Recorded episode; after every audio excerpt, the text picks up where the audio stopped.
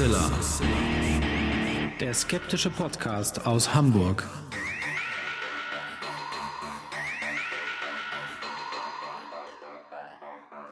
Hallo und herzlich willkommen zum 129. Mal bei Hoaxilla, dem skeptischen Podcast aus Hamburg. Wie immer bei mir die wunderbare Hoax-Mistress Alexa. Hallo alle zusammen. Und der Hoax-Master Alexander. Und da wir heute wieder eine etwas besondere Sendung haben, starten wir mal direkt durch und machen weiter im Programm.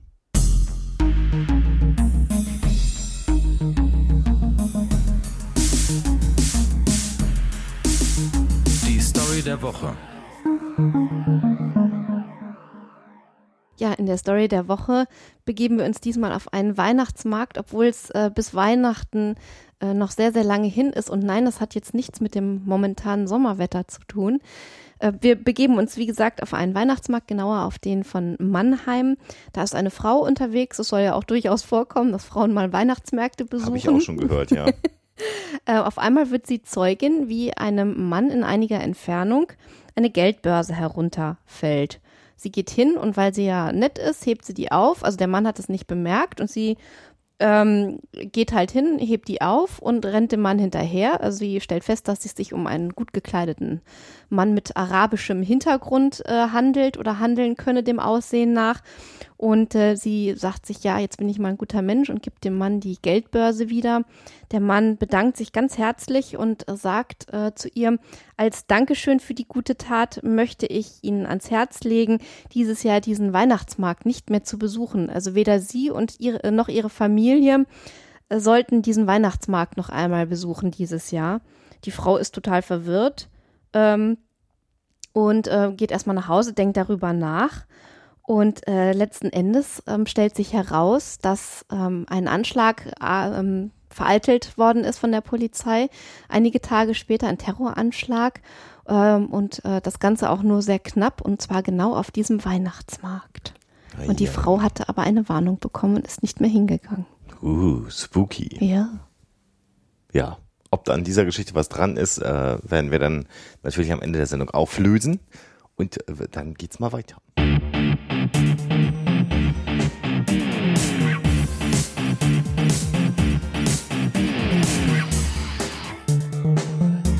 Thema der Woche.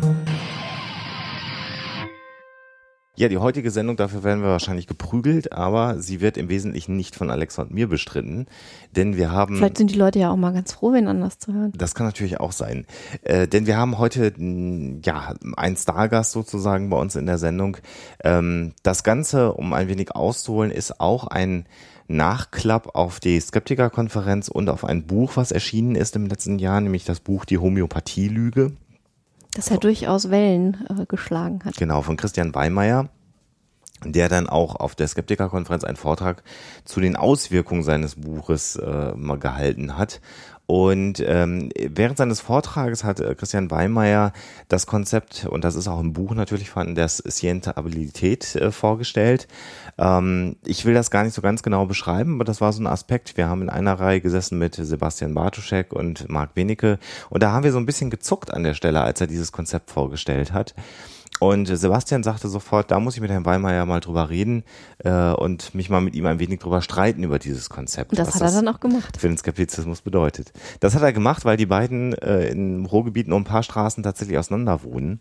Und herausgekommen ist ein hochinteressantes, ja, kontroverses Streitgespräch, so kann man es schon fast sagen.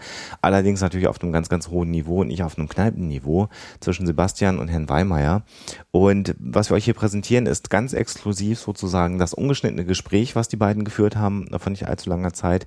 Und das ist insofern auch ganz, ganz exklusiv, als dass eigentlich dieses Gespräch auf der Homepage der Ruhrbarone unter ruhrbarone.de zu finden. Die man ohnehin unbedingt besuchen sollte. Als Skeptiker sollte man sich das immer schön antun. Veröffentlicht werden sollte als Textinterview. Und die haben aber zugestimmt und haben gesagt, dass wir das Audio sozusagen vorziehen dürfen. Sebastian hat zugestimmt, Herr Weymayr hat zugestimmt. Und deswegen können wir euch hier ganz, ganz exklusiv zunächst mal dieses Interview jetzt präsentieren. Ihr könnt euch das anhören und dann kommen wir gleich nochmal auf euch nochmal zurück. Ja, liebe Hörerinnen und Hörer, ich bin unterwegs im Ruhrgebiet bei einer Person, über die wir viel berichtet haben und über die viel auch im GWUB-Blog berichtet wurde, nämlich Christian Weymayr. Guten Abend. Weymayr, pardon, Herr Weymayr. Ja, das wusste ich nie so genau. Herr Weymayr, ich habe direkt den ersten Fettnapf mitgenommen. Und Herr Weymayr hat gemeinsam mit einer Co-Autorin das Buch Die Homöopathie-Lüge verfasst, das in welchem Verlag, Herr Weymayr, erschienen ist? Piper, Oktober letzten Jahres. Bei Piper im Oktober letzten Jahres erschienen ist und das bei der Skepcon in Köln, von der wir ja auch berichtet haben, Gegenstand war im Rahmen des Vortrags Wie gefährlich ist dein Buch? Wie wirksam. Mein Gott, was ist die Temperatur heute? Wie wirksam ist dein Buch? Mhm. Wobei wir gar nicht so sehr in das Thema der Homöopathie im Eigentlichen eindringen wollen, weil da, denke ich, auch aus unserer beider Sicht die Lage relativ klar ist. Ich denke, Christian Weymayr und ich kommen überein, dass Homöopathie nicht wirkt. Also die homöopathischen Arzneimittel wirken nicht. Das sollte man genau sein. Das heißt, sie spielen auf den Placebo-Effekt an. Genau. Aber eine über den Placebo-Effekt hinausgehende Wirkung konnte bisher nicht nachgewiesen werden. Auch das müsste man ein bisschen vorsichtiger formulieren. Ja, wie würden Sie es formulieren? Ein über den Placebo-Effekt hinausgehende Wirkung ist unmöglich, weil sie mit den Naturgesetzen nicht vereinbar ist. Es gibt allerdings Studien, klinische Studien, die auch gut gemacht sind und die einen positiven Effekt zeigen. Es gibt auch Reviews, die zeigen, dass wenn man alle Studien, die veröffentlicht worden sind, zur Wirksamkeit homöopathischer Arzneimittel, dass dann auch diese Reviews zum Ergebnis kommen, dass es einen Effekt gibt, der über dem Placebo-Effekt liegt. Da gibt es zwar widersprüchliche Reviews, aber es gibt eben auch welche, die zu diesem Ergebnis kommen. Das heißt, es ist eigentlich nicht richtig zu sagen, wenn man sich an die derzeit gängige Methodik hält, dass es dann keine Evidenz für eine Wirksamkeit homöopathischer Mittel gibt. Das ist nicht zuletzt der Grund, warum ich die Methodik in Frage stelle. Genau, und auch der Grund, warum wir heute zusammensitzen, denn Sie führen ja das Konzept der Scientabilität in Ihrem Buch, die Homöopathie-Lüge, ein. Wobei ich gestehen muss, ich weiß nicht, ist das tatsächlich Ihre originäre Erfindung oder ist das eine Übertragung einer angelsächsischen Begrifflichkeit? Den Begriff habe ich vorher nicht gefunden. Den haben wir neu geprägt, aber es gab natürlich schon vorher Leute, die genau das auch gesagt haben, nämlich, dass der Goldstandard der evidenzbasierten Medizin die klinische Studie mit Doppelverblindung, mit Randomisierung nicht geeignet ist, um so eine ungeheure Behauptung wie die Wirksamkeit homöopathischer Mittel zu beweisen. Das hat zum Beispiel Harriet Hall auf der internationalen Skeptikerkonferenz 2012. Letztes Jahr in Berlin, die World Skeptics Conference, ja. Schon so gesagt und sie hat gesagt, das ist der blinde Fleck der evidenzbasierten Medizin. Jetzt weiß ich, damit das auch der Hörer einordnen kann, generell stehen Sie ja der evidenzbasierten Medizin nicht fern. Sie sind, wenn ich es richtig gesehen habe, in einem Gremium gewesen, das einen Preis vergeben hat, einen Journalistenpreis im Bereich der evidenzbasierten Medizin. Habe ich das richtig? Ja, ich bin seit einigen Jahren, seit 5 Jahren, glaube ich, Mitglied des Deutschen Netzwerks Evidenzbasierte Medizin, auch aktives Mitglied. Und in dieser Funktion bin ich Jurymitglied seit 2 Jahren für den Netzwerk Journalistenpreis. Mhm. An sich sind Sie vom Studium her Biologe, haben da auch Ihren Doktortitel gemacht. Haben Sie selbst mal im Bereich der klinischen Studien auch aktiv gearbeitet oder ist das eher Wissen aus Ihrer wissenschaftsjournalistischen Zeit? Letzteres. Also ich habe 4 Jahre im Labor gestanden und da mit immunbiologischen Methoden gearbeitet, so Biochemie letztlich, aber in der Klinik nicht. Mhm. Dieses Konzept, wir haben es ja gerade schon angerissen, der Scientabilität. Also Entschuldigung, zu den klinischen Studien noch. Als Medizinjournalist, was ich seit über 20 Jahren mache, beschäftigt man sich aber automatisch mit klinischen Studien und mit der Validität klinischer Studien. Und vor 10 Jahren habe ich mit Klaus Koch zusammen das Buch Mythos Krebsvorsorge geschrieben. Okay. Das war so mein mein Einstieg letztlich in die systematische Beschäftigung mit evidenzbasierter Medizin. Und jetzt bin ich seit 4 Jahren Redakteur des IGeL-Monitors, der Selbstzahlerleistungen bewertet. Und da geht's immer nur um die Frage, welche Studien gibt es, die einen Nutzen belegen, die einen Schaden belegen, wie valide sind diese Studien? Also genau die Fragen, die letztlich die evidenzbasierte Medizin ausmachen, ist letztlich mein täglich Brot. Und dieses Konzept der Scientabilität, wenn Sie das selber so zusammenfassen sollten, worum ich Sie bitten würde, wie würden Sie das beschreiben? Worum geht es da? Es geht darum, dass Studien der These angemessen sein sollen. Also eine Studie ist letztlich eine Prüfmethode.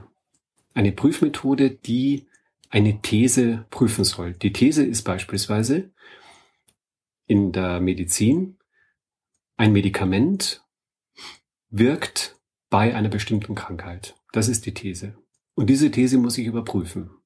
Und dazu gibt es verschiedene Arten von Studien, da gibt es Evidenzhierarchien innerhalb der evidenzbasierten Medizin. Ganz unten steht die Expertenmeinung, also ein Arzt, selbst wenn er ein Experte ist, der sagt, meine Erfahrung ist, dieses Mittel wirkt, das hat die schwächste Aussagekraft. Ganz an der Spitze stehen diese schon zitierten, randomisierten, kontrollierten, doppelblinden klinischen Studien. Und sogar noch darüber stehen Reviews, also Übersichtsarbeiten, die mehrere klinische Studien zusammenfassen. Und für unsere Hörer, die mit den Begriffen vielleicht auf Anhieb nichts anfangen können, randomisiert heißt also, die Versuchs- und die Kontrollgruppen werden zufällig zugewiesen. Genau. Und doppelblind heißt, auch der Versuchsleiter, wie man das nennen würde im Experiment, weiß nicht, welche Person ein echtes Medikament in dem Falle und wer ein Placebo bekommt, und auch die Person selbst wissen nicht, ob sie in der Kontroll- oder in der Versuchsgruppe sind. Das ist der Idealfall. Genau.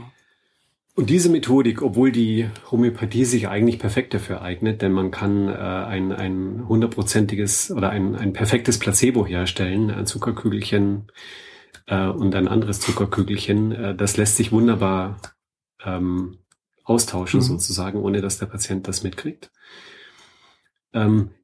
Diese Versuche, und das ist das Konzept der Scientabilität, sind zu fehleranfällig, um entscheiden zu können, ob eine Arznei, die keinen oder fast keinen Wirkstoff mehr enthält, eine Wirkung hat oder nicht.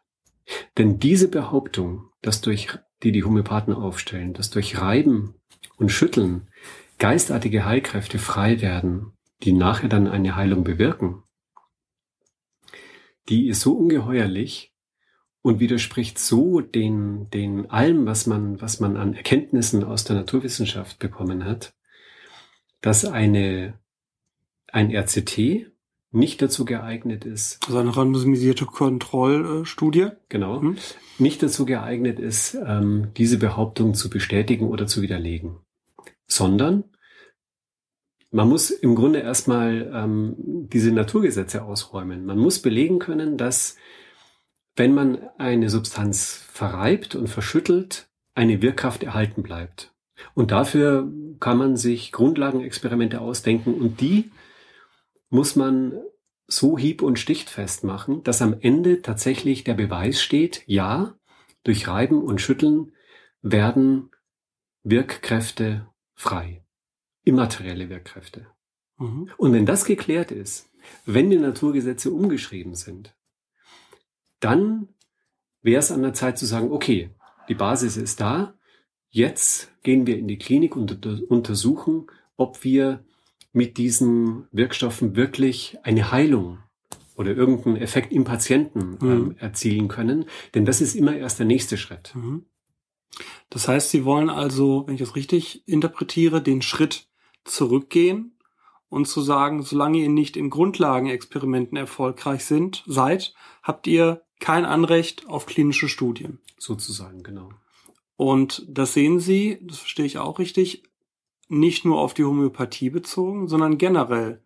Ja, generell worauf? Auf Paramedizin, auf parawissenschaftliche Thesen im Allgemeinen, oder ist das ein Gebiet, wo Ihnen die Paramedizin primär am Herzen liegt? Nein, das kann man auf alles anwenden. Und in der Praxis, in der konventionellen Medizin wird das ja auch so gemacht. Mhm. Also keine Pharmafirma wird irgendein Medikament vorantreiben und klinische Studien damit machen, von dem es nicht mindestens sehr überzeugende Grundlagenexperimente hat, also Zellkulturversuche, von denen es nicht mindestens sehr überzeugende Tierexperimente hat. Erst dann wird es in weitere Forschung investieren. Also das ist ja der normale Weg. Nur, das wird von parawissenschaftlichen Verfahren, wird dieser Weg nicht eingehalten, sondern es werden die Grundlagen komplett ausgeblendet. Und das ist leider eine unselige, in meinen Augen unselige Allianz zwischen letztlich Homöopathen und evidenzbasierten Medizinern, die beide sagen, die Grundlagen interessieren uns gar nicht.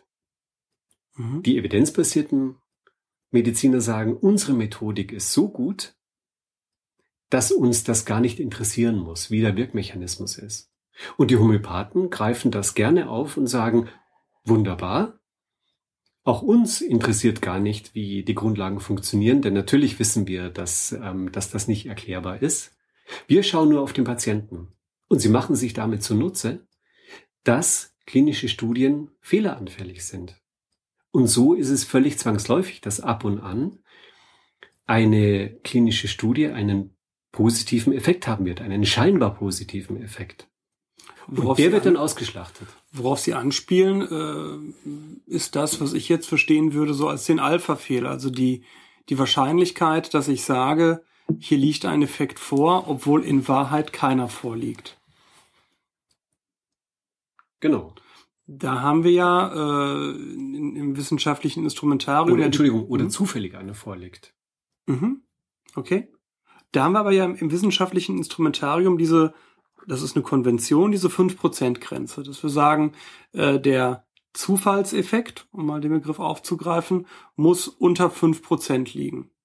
Damit gibt es ihn natürlich. Man kann sich das relativ leicht abzählen. Wenn das so ist, dann müsste bei 100 Studien in ungefähr 5 Fällen etwas rauskommen, was nicht der Wahrheit entspricht.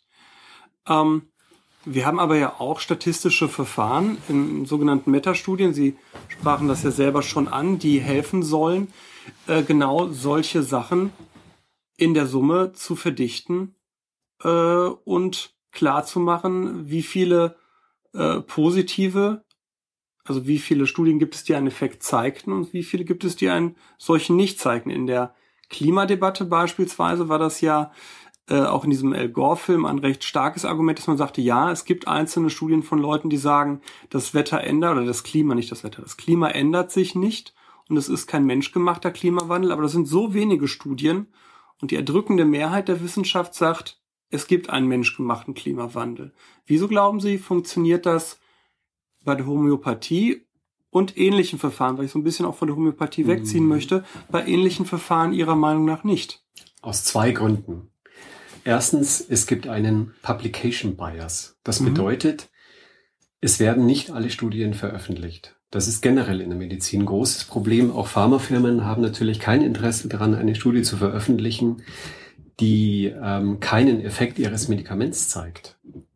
Mhm. Und dieser Publication Bias, der existiert natürlich auch in der Alternativmedizin. Das heißt, es werden vermutlich viele Studien gar nicht publiziert, die einen negativen Effekt zeigen. Das heißt, sie können gar nicht abschätzen, wie groß der wahre Wert der positiven Studien ist. Und das Zweite ist, erklären Sie das mal dem normalen Menschen draußen auf der Straße. Mhm. Es gibt auch innerhalb der Homöopathen, glaube ich, nur bei ganz, ganz wenigen ausreichende statistische Kenntnisse, die erkennen, dass 5% aller Studien positiv sein müssen, wenn ich dieses Konfidenzintervall verwende.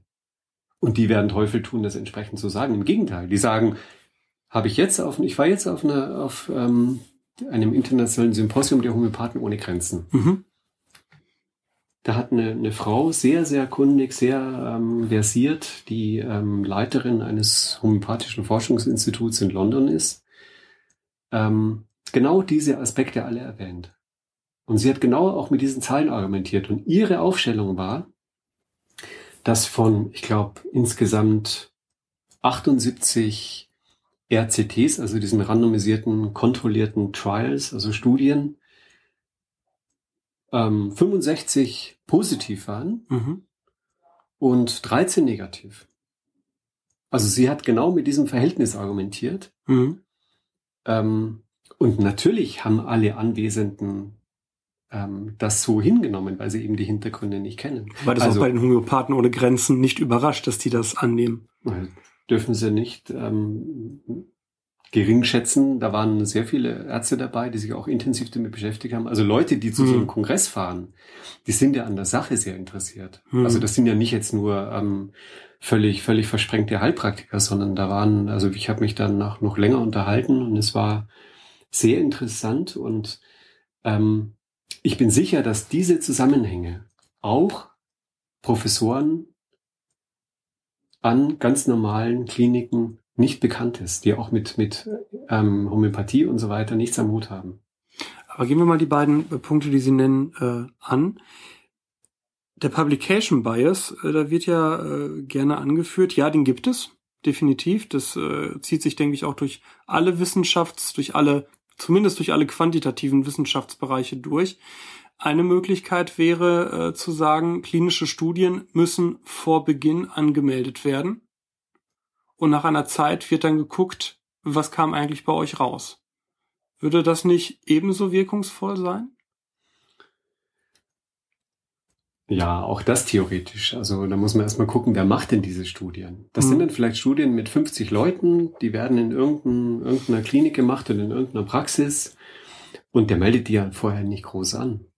Ja, dann könnte man sagen, was nicht angemeldet ist, darf dann nicht rezipiert werden oder nicht in einem Review erscheinen. Das sind alles theoretische Überlegungen. Im Prinzip geht das so. Und es gibt ja auch Leute, die genauso argumentieren. Auch Herr Antes, der Leiter des Deutschen Cochrane-Zentrums, argumentiert so. Auch Herr Windeler argumentiert so, dass man im Grunde auch viele andere aus dem Netzwerk Evidenzbasierte Medizin argumentieren so, dass man auf die Methodik pochen soll. Aber das wird ja seit weiß Gott wie vielen Jahren gemacht. Und die Situation ist ja momentan die, dass inzwischen jeder der Anhänger der Homöopathie ist mit den wissenschaftlichen Ergebnissen argumentiert. Und diese Frau, von der ich vorhin gesprochen habe, von dem Symposium der Homöopathen ohne Grenzen, hat die Leute richtig dazu aufgerufen, dass sie die Wissenschaft als Verteidigungswaffe begreifen sollen.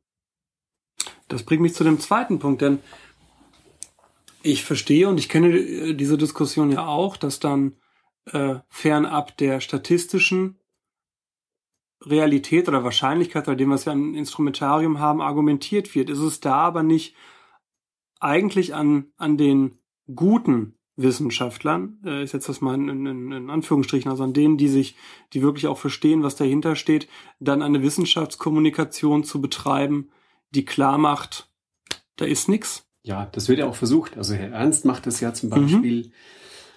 Es gab auch dieses Review von Shang und anderen, also die sich damit beschäftigen und das Ganze so kritisch sehen. Die versuchen das natürlich, aber die kommen ja nicht durch. Denn meistens beschäftigen sich ja Leute damit, die dem prinzipiell positiv gegenüber eingestellt sind. Es ist ja sogar so, dass beispielsweise Frau Witt, Professorin an der Charité in Berlin, die einen Lehrstuhl inne hat, der von der Carstens Stiftung finanziert wird, einen Stiftungslehrstuhl, die sitzt im Complementary Advisory Board der Cochrane Collaboration. Das heißt, ich weiß nicht, was da genau ihre Aufgabe ist, aber sie redet mit bei der anerkanntesten wissenschaftlichen Gesellschaft, die sich um Evidenz bemüht. Und es gibt Cochrane Reviews, die als die absolut besten Papiere zur Evidenzbasierung gelten. Es gibt auch 5 zur Homöopathie. Mhm. Und wenn man sich die Autoren anschaut, das sind Leute, die zum Beispiel an homöopathischen Kliniken arbeiten. Also diese ganze Diskussion, diese Wissenschaftsdiskussion. Das kann man denen ja auch nicht, vorwerfen, dass Leute, die von einer Wirksamkeit überzeugt sind, dann auch Studien machen, in denen sie gern diesen Effekt zeigen wollen. Ja. Das ist erstmal nichts Ehrenrühriges dran. Nein, ist es natürlich nicht, aber da kommen wir wieder zu den klinischen Studien. Mhm. Eine klinische Studie hat immer einen gewissen Interpretationsspielraum. Und den kann ich so oder so ausnutzen. Das heißt, ich kann auch bei der besten klinischen Studie in gewisser Weise meine Voreinstellung mit einbringen.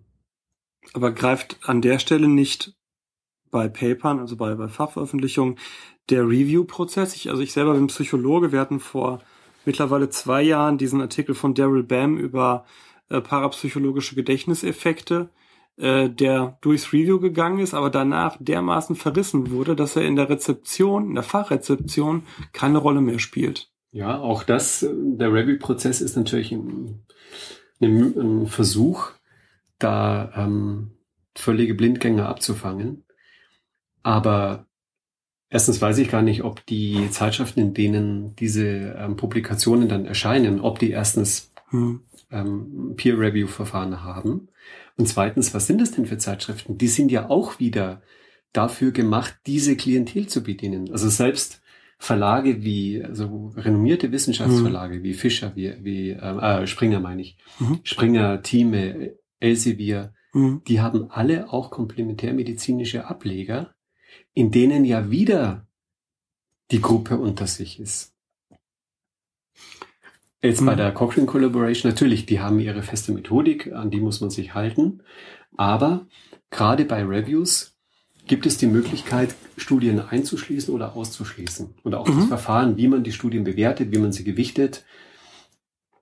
Auch da gibt es immer Interpretationsspielräume. Also Sie sind jetzt nicht bei dem Review-Prozess, sondern bei den Metastudien, meinen Sie, ne? Das ist das. Also gut, Metastudie und Review ist ein bisschen was anderes, aber im Grunde läuft es darauf hinaus, dass man mehrere Einzelstudien zusammenfasst. Genau, ich war vorhin bei dem Review-Prozess, wenn das eben Gutachtern vorgelegt wird. Ach so, ja klar. Nee, deswegen, das hatte ich. Ich habe das verstanden, damit unsere Hörer verstehen, wo wir gerade sind. Wenn ich Ihnen mal folge auf dem Weg, dann frage ich mich, okay, wir würden angenommen, wir würden in den Bereichen, wo die Grundlagentheorie den etablierten Wissenschaftsstand widerspricht, keine klinischen Studien machen. Verlagern wir denn dann nicht nur den Streit von den klinischen Studien hin zu den Grundlagenstudien? Also wie ich darauf kam, ich hatte eine Zeit lang eine sehr intensive Auseinandersetzung mit Menschen, die mir erklären wollten, dass Wasser ein Gedächtnis hat und diese Emoto-Grundlagen Experimente einbrachten. Und das war ein ebenso endloser Diskussionsprozess, weil ich immer sagen konnte, hier die Grundlagenstudien sagen, und die sagen, aber die Grundlagenstudien sagen doch. Also da haben Sie im Prinzip recht, dass es das Problem nur verlagern würde. Aber erstens, wenn man das Feld der klinischen Studien damit etwas sauberer halten kann, wäre schon viel gewonnen in meinen Augen. Gut, da müssten sich die Grundlagenforscher damit rumschlagen. Aber ein Grundlagenexperiment lässt sich trotzdem wesentlich leichter reproduzieren. Es hat weniger Parameter. Es lässt sich leichter auf die wesentliche Frage fokussieren. Es ist dieser menschliche Unsicherheitsfaktor ist nicht mehr dabei. Beispielsweise in der klinischen Studie, wenn es darum geht, werden Schmerzen weniger oder nicht. Das ist eine subjektive Einschätzung. Das ist ja was viel Schwammigeres, als wenn ich im Grundlagenexperiment einen festen Messwert habe. Die Experimente gehen schneller, sind billiger, ich kann sie viel leichter in anderen Laboren nachvollziehen. Und deswegen habe ich das Problem zwar verlagert, aber es sollte doch wesentlich leichter fallen, da klare Beweise einzufordern und sie auch zu erbringen. Ist da ein Nebeneffekt, den Sie gerne dann in Kauf nehmen würden, dass in der Mehrheitsbevölkerung Grundlagenstudien nicht so interessant rüberkommen wie Studien, die mit konkreten Patienten durchgeführt wurden? Daran habe ich nicht gedacht, nee. Mhm. Das Wenn wir jetzt aber mal bei diesem Schritt bleiben. Aber Entschuldigung, aber der Ansatz ist schon der, dass es mir im Prinzip vor allem darum geht, die Wissenschaftlichkeit der evidenzbasierten Medizin zu verteidigen und gegen eine Unterwanderung und einen Missbrauch zu schützen. Das ist eigentlich mein Ansatz. Jetzt gibt's aber auch, also wenn wir mal auf diese Verknüpfung schauen, die Sie ja die Sie in den Fokus stellen, von Grundlage hin zu konkretem Wirkzusammenhang oder zu konkreter Wirkung in einer klinischen Studie.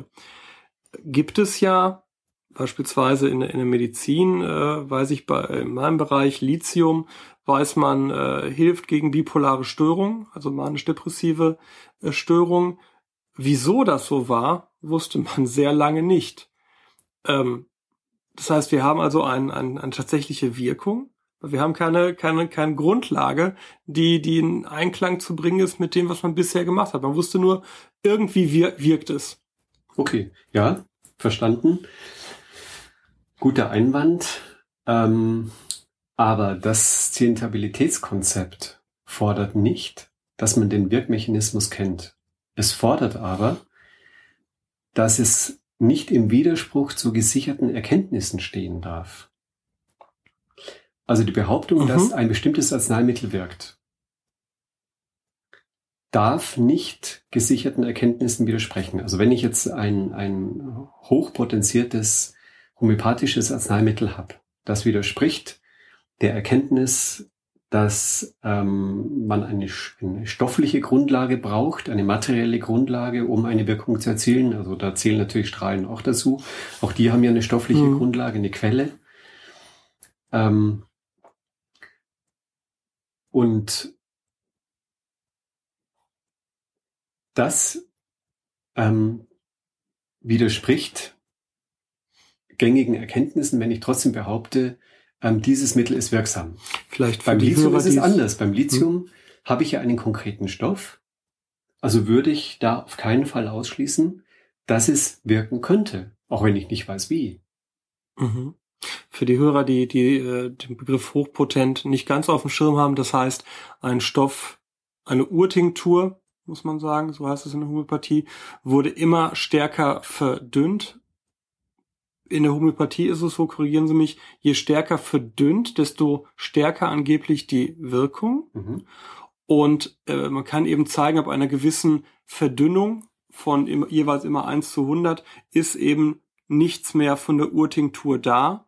Und das ist das, worauf Sie anspielen. Also wir haben kein Molekül des ursprünglichen, zum Beispiel Arnika, haben wir gar nicht mehr bei Arnika D12 drin, nachweisbar. Und trotzdem wird behauptet, es gibt eine Wirkung. Das ist dann diese hochpotente Wirkung, von der Sie sprechen. Genau, das sind die Hochpotenzen, aber das gilt auch für die Niederpotenzen. Also bei den Hochpotenzen könnte man sagen, da ist gar nichts mehr drin, also kann definitiv nichts wirken. Mhm. Bei den Niederpotenzen kann man physiologisch argumentieren, dass man sagt, ab meinetwegen einer Potenz von D4, D6, je nachdem, was das für ein Mittel ist keine physiologische Wirkung mehr zu erwarten.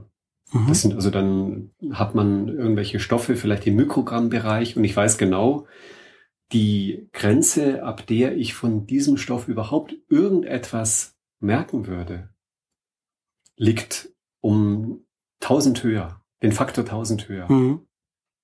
Selbst bei ganz schweren Giften. Dann kann ich physiologisch sagen, diese Wirkung ist undenkbar. Mhm. Das ist ein Vergleich. Es gibt Menschen, die behaupten, dass sie Licht essen können. Das ist Herr Straubinger, ich habe ihn vorletztes Jahr selbst kennengelernt und dazu interviewt, ja. Schöne Sache. Das ist physikalisch möglich, klar. Widerspricht nicht Naturgesetzen, also jetzt auf den ersten Blick, weil es tatsächlich Lebewesen gibt, die von Licht leben, die sich von Licht ernähren können. Aber physiologisch weiß man, dass dafür bestimmte Stoffe notwendig sind, eben Chlorophyll zum Beispiel, dass man dafür eine gewisse Körperoberfläche braucht. Und wenn das nicht gegeben ist, dann kann man sich nicht von Licht ernähren. Und insofern würde ich jetzt auch beim Lichtesser sagen, der erfüllt das Kriterium der Scientabilität nicht und es sollte keine klinische Studie dazu gemacht werden. Bevor wir zum Lichtesser kommen. Ob die These stimmt, dass man Licht essen kann. Bevor wir zum Lichtesser kommen, noch einen Schritt zurück zum Lithium. Ich habe das verstanden, dass Sie sagten, wenn wir einen Wirkzusammenhang oder wenn wir eine Wirkung haben und ehrlicherweise sagen müssen, wir wissen nicht, wo es herkommt, würden Sie sich nicht einer Prüfung verschließen? Nein, auf keinen Fall. Also beispielsweise auch Akupunktur. Ja. Da findet ja wirklich eine Interaktion statt. Ja. Ich stecke einen Gegenstand in die Haut. Und diese Haut ist durchzogen mit Nerven, Fasern und anderen Dingen. Also kann ich eine Wirkung aufgrund der gesicherten physiologischen, physikalischen und chemischen Erkenntnisse nicht ausschließen. Und deswegen hielte ich es für gerechtfertigt, dass man dazu Versuche macht und auch, wenn sie gut gemacht sind, klinische Versuche. Aber wäre dann der Taschenspielertrick der Paramedizin nicht schlicht zu sagen, es funktioniert, aber wir haben keine Theorie?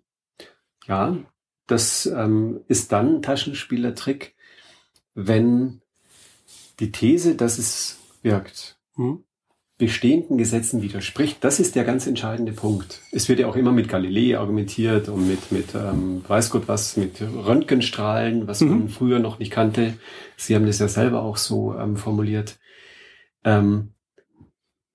Diese neuen Erkenntnisse standen aber nicht im Widerspruch zu gesicherten Erkenntnissen. Die standen vielleicht im Widerspruch zu dem, was die Bibel gesagt hat, zur allgemeinen Lehrmeinung. Aber das sind ja keine gesicherten Erkenntnisse. Was ist dann eine sichere Erkenntnis, wenn nicht die vorherrschende Lehrmeinung? Das geht oft Hand in Hand, natürlich. Das ist ja auch Sinn der Sache, dass man Erkenntnisse gewinnt, dass das irgendwann die Lehrmeinung wird. Eine gesicherte Erkenntnis würde ich definieren als etwas, was widerspruchsfrei belegt ist.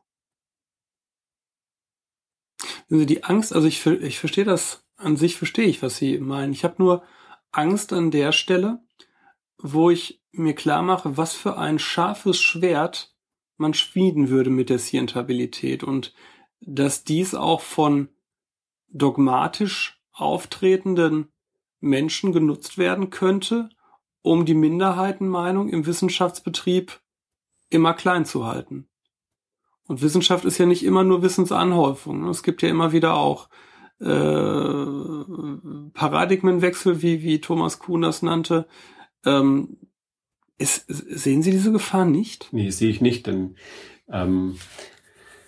ich habe vor ein paar Jahren ein Buch über die Geschichte der Medizin geschrieben und habe da 20 Pioniere beleuchtet und es war schon interessant zu sehen, mit wie großen Schwierigkeiten die immer zu kämpfen hatten. Also eben gegen die vorherrschende Lehrmeinung anzugehen. Ja. Beispielsweise Ignaz Semmelweis, der der These widersprochen hat, dass irgendwelche schlechten Dämpfe für die hohe Sterblichkeit bei den Frauen, die gerade geboren haben, verantwortlich ist. Und er hat eben herausgefunden, dass es daran liegt, dass die Ärzte sich die Hände nicht gewaschen haben. Die kamen direkt von der Pathologie, haben da an Leichen rumgeschnitten und haben dann Kinder entbunden. Und die Frauen sind reihenweise an Infektionen gestorben. Er konnte es aber dann belegen. Und er konnte zeigen, dass... Ja, aber weil er klinische Studien durchführt. Er hat dann ja, wenn ich es richtig bin, bei Semmelweis bleiben, er hat doch dann dieses Waschen, sage ich jetzt mal, ne, der Hände eingeführt. Und das ist ja eigentlich, ist das doch eine klinische Studie. Was er da, also noch nicht mal, er hat es tatsächlich on the job gemacht. Und der Erfolg hat ihm recht gegeben. Genau, okay, stimmt. Aber seine These hat trotzdem nicht Unmögliches gefordert. Er hat ja durchaus plausible Zusammenhänge hergestellt. Also er hat ja gesagt, man kann doch, wenn man an Leichen schneidet, irgendwas an die Hände kriegen, was die Frauen krank macht. Das war ein Konzept, das absolut plausibel war und auch mit den Erkenntnissen damals übereingestimmt hat.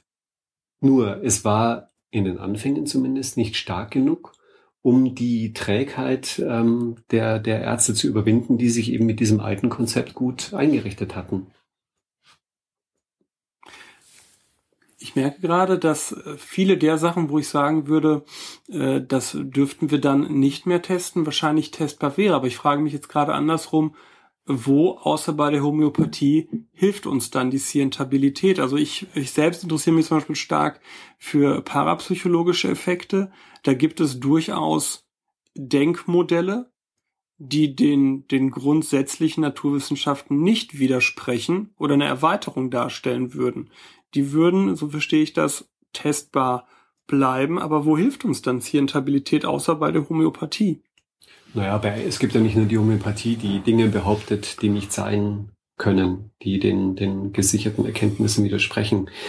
Und es gibt auch Verfahren, die haben gerade in der Naturheilkunde, die haben einen plausiblen Kern, aber es gibt ein ganzes Gedankengebäude drumherum, das in dem Bereich des Esoterischen liegt. Und das würde dann zum Beispiel helfen, dass man diese beiden Bereiche sauberer voneinander trennt. Und wenn Sie sagen, das hilft nur bei der Homöopathie, ich denke, damit wäre viel gewonnen. Also wenn tatsächlich man ganz klar sagen würde,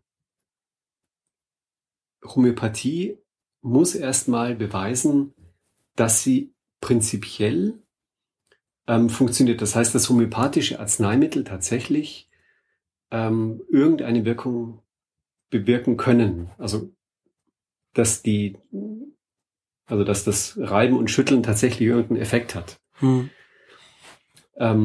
Diese klare Haltung, denke ich, würde schon viel dazu beitragen, dass generell das wissenschaftliche Denken gestärkt wird.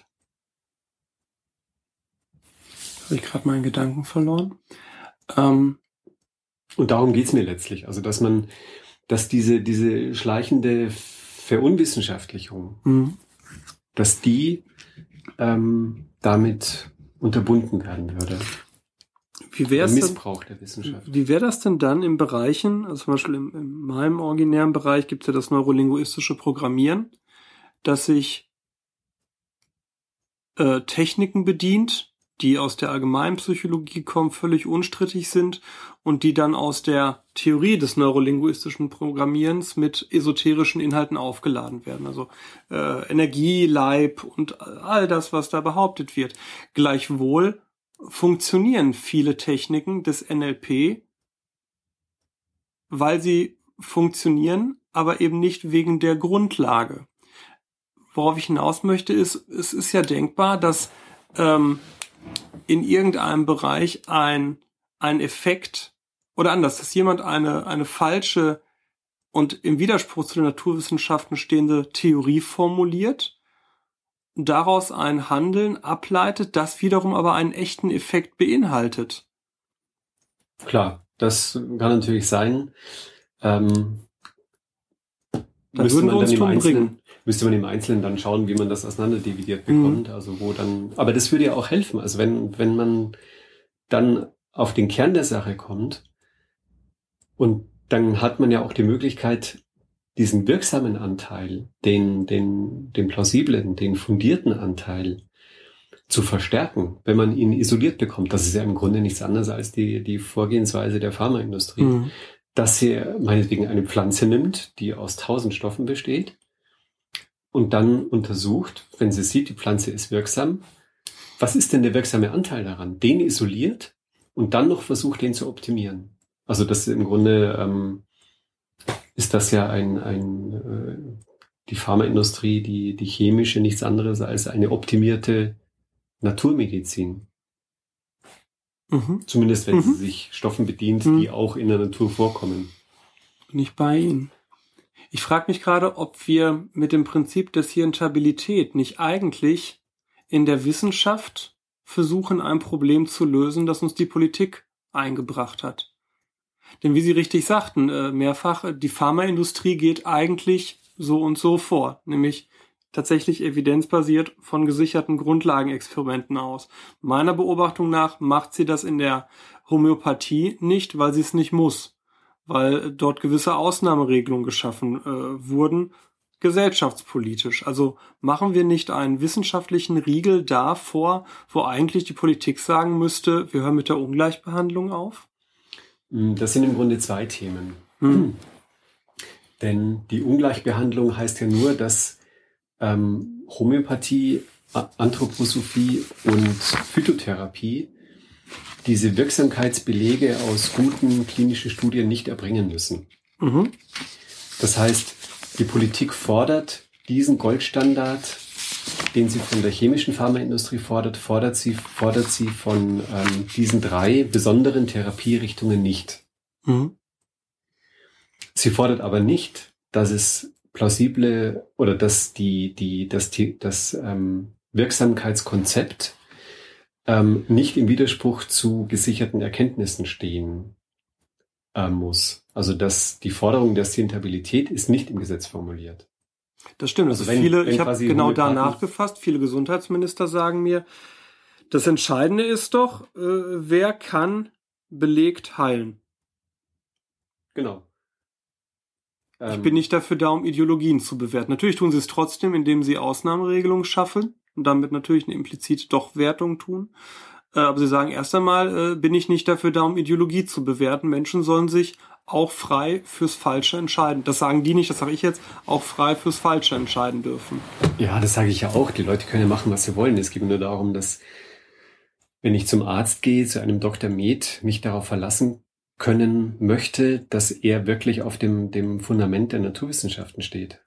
Und dass er dann nicht irgendwelche Dinge für möglich hält, die ins Wesen in den Bereich der Geistheilung gehören. Und das noch nicht mal merkt.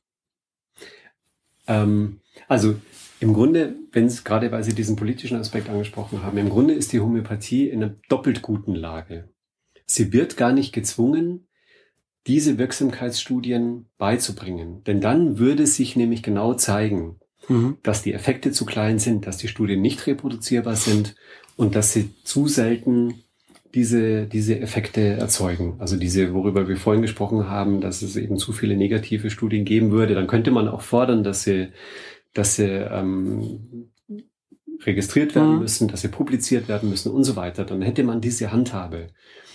Das müssen die homöopathischen Arzneimittel gar nicht erbringen, diese Wirksamkeit. Sie machen es also freiwillig, entziehen sich damit aber auch diesen Forderungen nach Reproduzierbarkeit und so weiter und können sich alleine auf die paar wenigen Studien stützen, die einen positiven Effekt zeigen, auch egal wie klein und groß dieser Effekt ist. Also ich bin fest davon überzeugt, wenn es diese Ausnahmeregelung nicht geben würde, die die Politik festgeschrieben hat, dann würden homöopathische Arzneimittel eben nicht zugelassen werden, weil die Studien, wenn man sie wirklich prüft, das eben nicht hergeben würden. Also man ermöglicht ein Cherry-Picking, ein Raussuchen von Positivbefunden. Und dann darf man sich auch nicht wundern, wenn die Positivbefunde publiziert werden. Genau, das ist quasi auf freiwilliger Basis und es wird dann als Proof of Principle bezeichnet. Und die Homöopathie hat ja aufgrund ihrer Theorie gar nicht den Anspruch, dass ein Mittel gegen eine bestimmte Krankheit wirken soll. Auch das ist ja ist die Homöopathie in einer wunderbaren Lage, dass sie sich ja gar nicht festlegen muss. Das wenn Sie das mal vertiefen können, wieso muss die sich nicht festlegen? Also in Homöopathie gilt ja die Überlegung, dass nicht die Krankheit behandelt wird, sondern der Mensch. Also wer Schnupfen hat und zusätzlich Nachtschweiß, bekommt unter Umständen ein anderes Mittel als jemand, der Schnupfen hat und ängstlich ist. Und damit muss ein Mittel nicht sich festlegen auf eine bestimmte Wirkung. Also es wird eben nicht behauptet, Belladonna wirkt bei dieser Krankheit, sondern wenn du so und so bist, dann Belladonna, aber da spielen so viele Faktoren mit rein, dass man nur mit viel Erfahrung dann eben vielleicht im Einzelfall doch auf ein anderes Mittel ausweicht. Und wenn ich es richtig verstehe, und wenn das Mittel dann nicht hilft, kann ich immer noch sagen, dann habe ich meine Anamnese, also die Analyse von dir als Person nicht hinreichend genau gemacht. Zirkelschluss, weil es gibt ja garantiert ein Mittel, was hilft. Genau. Vielleicht hat mir auch der Patient gar nicht alles erzählt. Ja. Und es gibt dann immer noch das Hintertürchen, dass wenn was nicht wirkt, obwohl es eigentlich doch wirken müsste, weil man alles richtig gemacht hat oder der Patient alles erzählt hat, dann wirkt es vielleicht nicht, weil der Patient vorher einen Kaffee getrunken hat und das mit der Wirkung interagiert. Also gebe ich im Zweifelsfall tatsächlich Schuld an den Patienten zurück, der eh schon krank ist. Das kann man so machen, ja. Ich weiß nicht, ob das dann wirklich in der Praxis so gemacht wird. Also verantwortungsvolle Homöopathen machen das sicher nicht. Mhm. Aber das ganze Gedankengebäude der Homöopathie lässt das zu. Also es gibt im Grunde kaum eine Möglichkeit, ein negatives Feedback zu bekommen. Weder für Arzt noch für Patient. Und deswegen ist es, glaube ich, auch für homöopathische Ärzte so unglaublich schwer, nicht daran zu glauben. Mhm. Weil die wiederum auch einen Bias haben. Sie werden nämlich, wie sie das bei Wahrsagern ja auch haben, vornehmlich positiv Rückmeldungen kriegen. Das ist eine der Verzerrungen, ja. Jetzt ist die sogenannte Alternativmedizin ja gerne in einer scheinbaren Verteidigungshaltung und sagt, wir werden unterdrückt, was natürlich nicht stimmt, wenn man sieht, welchen Umsatz Konzerne mit homöopathischen Präparaten machen. Aber würden Sie mit dem Schwert der Scientabilität nicht genau diese auch in der Bevölkerung weit verbreitete Underdog-Haltung der Alternativmedizin noch mehr bestärken?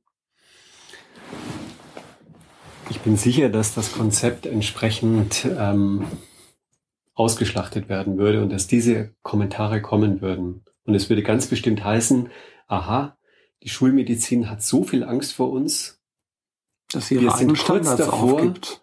Wir sind kurz davor, weil wir so viele positive Studien hatten, dann werden die jetzt plötzlich alle für nichtig erklärt.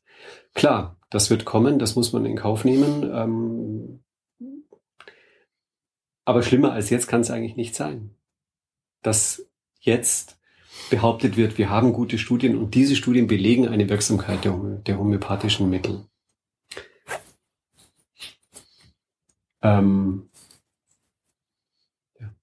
Jetzt ist Herr Hahnemann, ich glaube, wie viele Jahre ist das her? 200 Jahre ungefähr her. In der Zeit sind ja viele paramedizinische Verfahren gekommen und gegangen. Was glauben Sie, hat maßgeblich dazu beigetragen, dass die Homöopathie sich bis heute hält? Und zwar stabil und gut und wachsend hält. Also ein Aspekt ist sicher, dass es kaum negative Erfahrungen damit möglich sind. Zweitens, dass sie vor allem dann eingesetzt wird bei Krankheiten, die kommen und gehen. Und immer wenn sie gerade mal wieder gehen, oder überhaupt gehen, ein blauer Fleck geht von alleine weg, ein Schnupfen geht von alleine weg. Also diese Bagatellerkrankungen, dafür wird es ja gerne eingesetzt. Da ist natürlich vorprogrammiert, dass man gute Erfahrungen damit macht, weil man dann irgendwann wieder gesund wird. Aber auch die chronischen Krankheiten, wo man sich mal besser, mal schlechter fühlt, auch da liegt der Trugschluss nahe, dass man, wenn es einem gerade besonders schlecht geht, etwas nimmt und nachher geht es einem besser und man sagt dann, das lag an dem Mittel. Dass Dinge behandelt werden, die subjektiv bewertet werden. Schmerzen zum Beispiel ist eine wichtige Indikation. Nichts ist so dem Placebo-Effekt zugänglich wie Schmerzen. Dinge, die sich im Laufe der Zeit einfach ändern, die Hormonschwankungen unterworfen sind und so weiter. Das ist das eine. Das andere ist, dass die Homöopathie tatsächlich keine direkten Nebenwirkungen hat. Von den Arzneimitteln ist keine Nebenwirkung zu erwarten. Und damit ist sie im Vergleich zu schulmedizinischen Maßnahmen immer dann im Vorteil, wenn eine schulmedizinische Maßnahme eingesetzt wird, die zwar Nebenwirkungen hat, aber der Nutzen und deren positive Wirkung auch nicht erwiesen ist. Wir sehen es im IGeL-Monitor. Wir haben etliche Verfahren, die angeboten werden, für die es keine Nutzenbelege gibt. Können Sie mal eine benennen, damit wir uns das vorstellen können? Zum Beispiel den Ultraschall der Eierstöcke zur Krebsfrüherkennung. Mhm. Es gab eine riesige, sehr gute Studie, die gezeigt hat, dass die Gruppe der Frauen, die den Ultraschall bekommen hat, dass da genauso viele an Eierstockkrebs gestorben sind wie in der anderen Gruppe. Okay. Das heißt, es gibt keinen Nutzen. Mhm. Aber es gibt einen massiven Schaden, weil in der Gruppe mit Ultraschall viel mehr Frauen ihre Eierstöcke verloren haben als in der anderen Gruppe. Im Vergleich zu so einem Verfahren schneidet ein Verfahren, das weder positive noch negative Effekte hat, immer besser ab. Also, wenn in der Schulmedizin, und davon muss man ausgehen, vieles gemacht wird an Diagnose, an Therapie, was eigentlich nicht nötig ist. Ich habe unlängst gelesen, dass wir in Deutschland so viele Knie-OPs haben wie nirgends in Europa. Zum Beispiel.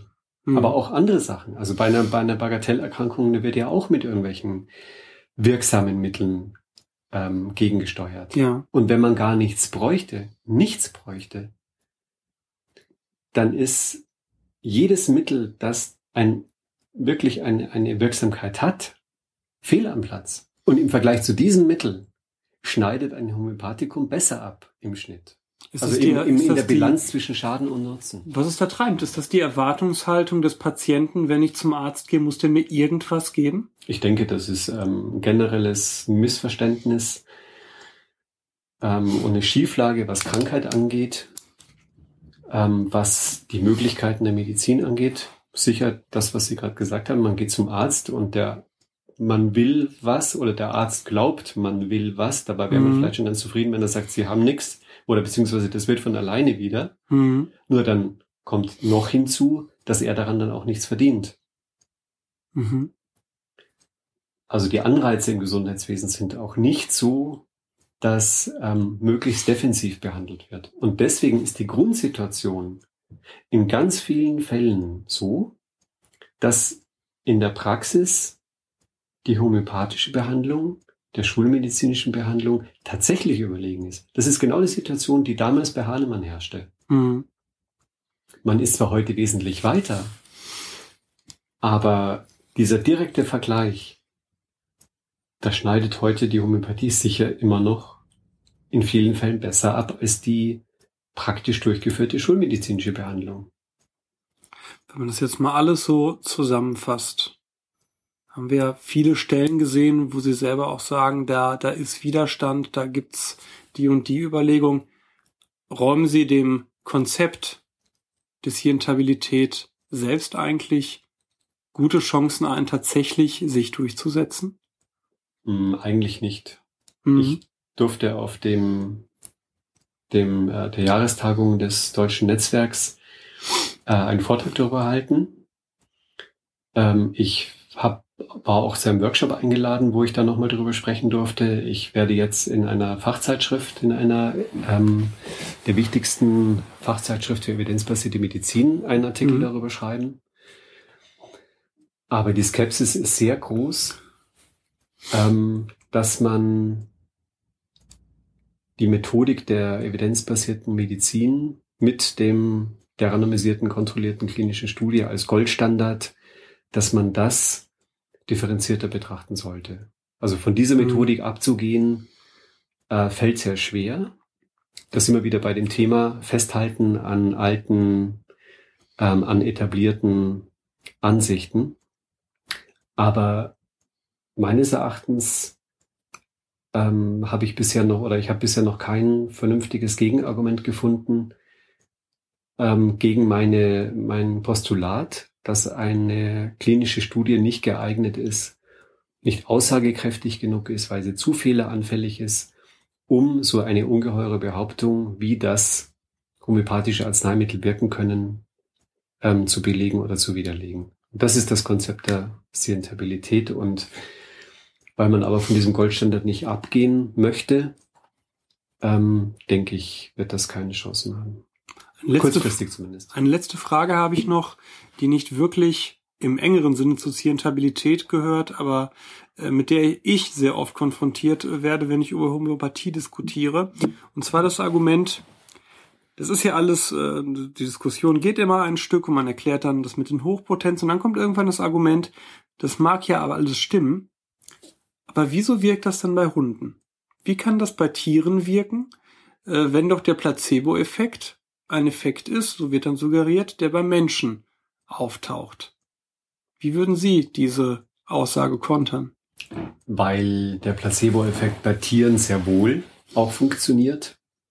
Es gibt eine schöne Geschichte von einem Hund, der fürchterlich gelitten hat, Schmerzen hatte, wirklich, also grauenhaft. Das Herrchen konnte das nicht mit ansehen und durfte dann jeden Abend das leidende Tier mit ins Bett. Mhm. Und dann wollte der Sache dann doch mal auf den Grund gehen, ist zum Arzt gegangen und der Arzt hat festgestellt, der Hund ist kerngesund. Mhm. Der hat also gemerkt, wenn es mir schlecht geht, dann kann ich erreichen, dass ich ins gemütliche Bettchen darf. Ja. Also insofern darf man sich auf diese gezeigten Symptome auch nicht unbedingt verlassen, auch bei Tieren nicht. Auch Tiere spüren offenbar so diese Erwartungshaltung, die man hat, oder die Zuwendung.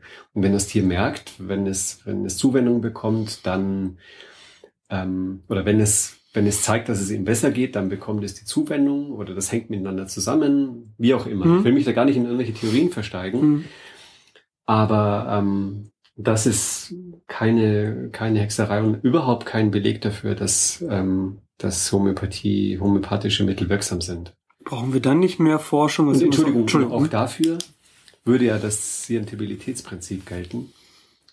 Mhm. Solange nicht bewiesen ist, dass C30, also eine Hochpotenz Küchenzwiebel, etwas anderes als C30 Kochsalz ist. Mhm.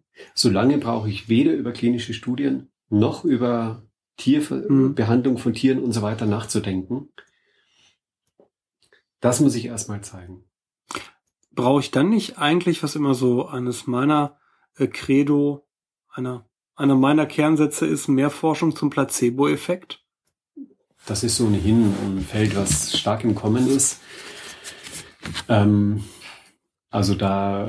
Diese Einsicht, die ist längst da, dass der Placebo-Effekt wichtig ist. Es gab unlängst in Tübingen sogar ein ganzes Wochenende eine große Tagung zum Placebo-Effekt. Und da denke ich, das ist ein Bereich, da kann die Schulmedizin sehr viel auch von der Homöopathie lernen. Denn im Grunde, nicht nur was den Placebo-Effekt angeht, den soll man auch, glaube ich, nicht überschätzen in seiner Macht. Aber vor allem, was den natürlichen Verlauf von Krankheiten angeht, kann die Schulmedizin von der Homöopathie extrem viel lernen. Denn jeder Homöopath hat sehr gute Nerven, wenn es darum geht, den Dingen ihren Lauf zu lassen. Er glaubt zwar, dass er behandelt, indem er homöopathische Mittel gibt, aber im Grunde beeinflusst er den Verlauf der Krankheit nicht wirklich.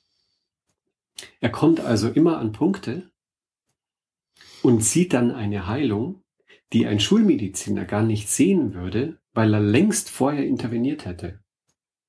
Also ich glaube, dass in der praktischen Erfahrung von Homöopathen, was Krankheitsverläufe angeht, ein unglaublicher Erfahrungsschatz steht, von dem die Schulmedizin sehr profitieren könnte, weil sie dann merken würde, wie oft sie offenbar unnötig behandelt und damit den Patienten unnötig den Nebenwirkungen ihrer wirksamen Arzneimittel und Verfahren aussetzt. Vielen Dank, Herr Weymayr. Danke auch. Ja, ich hoffe, euch hat dieses Interview gut gefallen und das war für euch genauso interessant wie für uns. Das ist halt so eine Grundlagendebatte, wo man auch nochmal ganz viel über die wissenschaftliche Arbeit kennenlernt und über den wissenschaftlich-kritischen Ansatz an vielerlei Dinge und insofern sicherlich keine verschenkte Folge und vor allen Dingen für alle, die uns immer gebeten haben, auch mal ein bisschen mehr Grundlagenwissen zu vermitteln. Das war sicherlich jetzt mit dieser Folge hier der Fall. Genau. Also Auf ruhrbarone.de wird das demnächst erscheinen, und was auf ruhrbarone.de ja auch läuft, ist von Sebastian Bartoschek eine kleine Serie über Esoterik, wo er ja zum Beispiel abfragt, wie esoterisch denn die Gesundheitsminister der Länder sind. Ich glaube, da hatten wir, was war das mit Hamburg, noch irgendwie relativ viel Glück. Wir sind noch gut davon gekommen, aber es wird nach und nach, all die Landesgesundheitsminister, die Sebastian angeschrieben hat, und die dann auf seine Fragen geantwortet haben, werden in den Ruhrbaronen dann auftauchen. Insofern lohnt sich da auch auf jeden Fall die Seite. Und ein zweiter Hinweis, wer jetzt sagt, Mensch, dieser Bartoschek, der ist ja sehr untriebig, man kann bei Sebastian Bartoschek ein Praktikum machen. Wir werden den Link verlinken auf unserer Seite, wo ihr dann genau die Stellenbeschreibung seht. Sebastian sucht einen Praktikanten. Und, genau, und wenn man jetzt zum Beispiel weiß, dass seine Mitarbeiterinnen mit ihm zum Beispiel die PU im Büro gemacht haben, der kann sich ausrechnen und an allen 10 Fingern abzählen, dass so ein Praktikum bei Herrn Bartoschek garantiert. Alles wird aber nicht langweilig. Genau. PU, um das ganz kurz zu beschreiben, ist eine paranormale Untersuchung. Das heißt, Sebastian ist vor einiger Zeit für das Buch Ghost Hunting auf Spurensuche im Jenseits mit seinen beiden Praktikantinnen auf Geisterjagd in seinem Büro gegangen. Also wollen wir euch jetzt aber nicht versprechen, wenn ihr euch als Praktikant bei Herrn Bartoschek bewirbt. Er macht das nicht jede Woche. Aber auf jeden Fall lohnt sich da mal der Blick, und vielleicht könnt ihr das machen. Das ist ganz offiziell, da gibt es eine Bescheinigung für, und das wird wahrscheinlich sogar an den Unis anerkannt, also gerade für Psychologen eine ganz spannende Geschichte, bei Sebastian mal ein Praktikum zu machen. Ja, jetzt kommen wir nochmal auf den Weihnachtsmarkt. In weniger als 6 Monaten ist übrigens schon wieder Weihnachten. Insofern, das steht quasi vor der Tür. Und da wollen wir doch mal hören, ob es diese Warnung vor dem Anschlag wirklich gegeben hat oder eher nicht. Die Auflösung.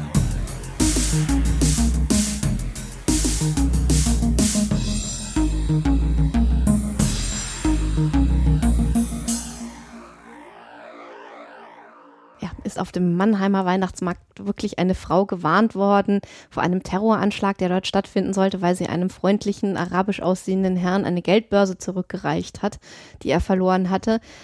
Die Geschichte ist eine waschechte Urban Legend, eine moderne Sage, und ganz, ganz häufig 2001 zu finden gewesen im Zusammenhang mit dem Anschlag auf das World Trade Center.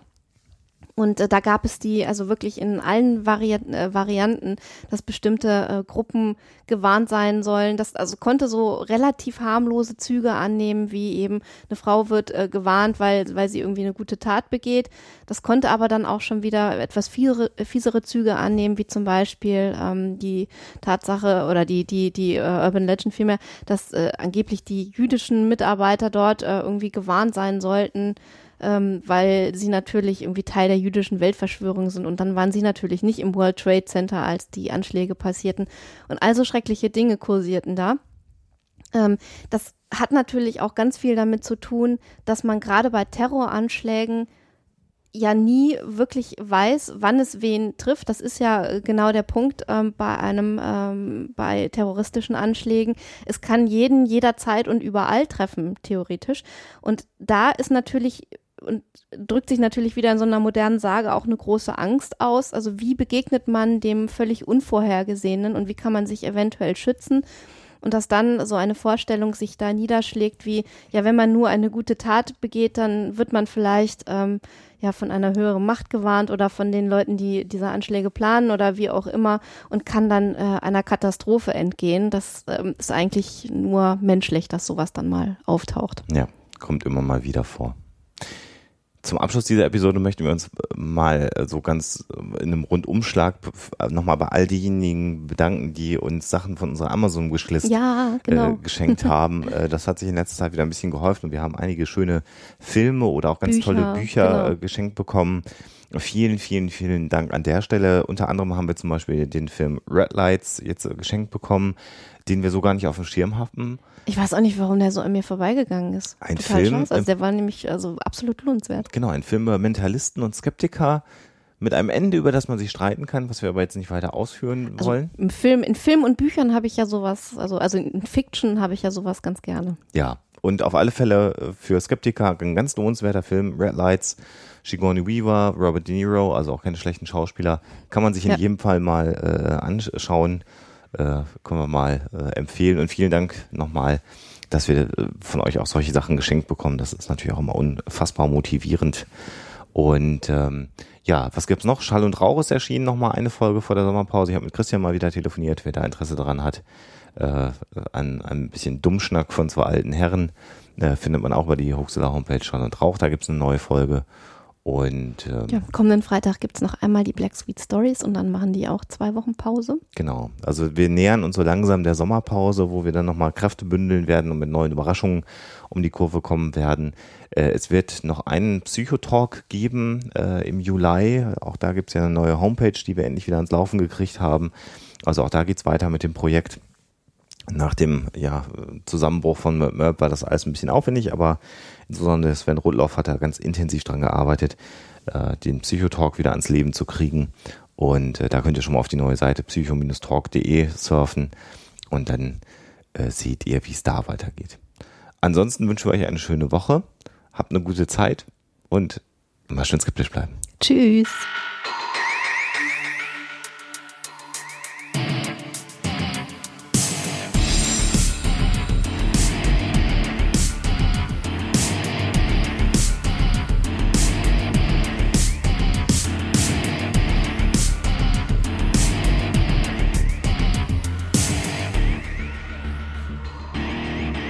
Schickt Fragen, Anmerkungen oder Feedback an info@hoaxilla.de. Und wenn ihr mögt, dann bewertet uns doch bei iTunes oder einer der anderen Podcast-Seiten, die uns führen. Hoaxilla ist eine Recordship Production aus dem Jahre 2013.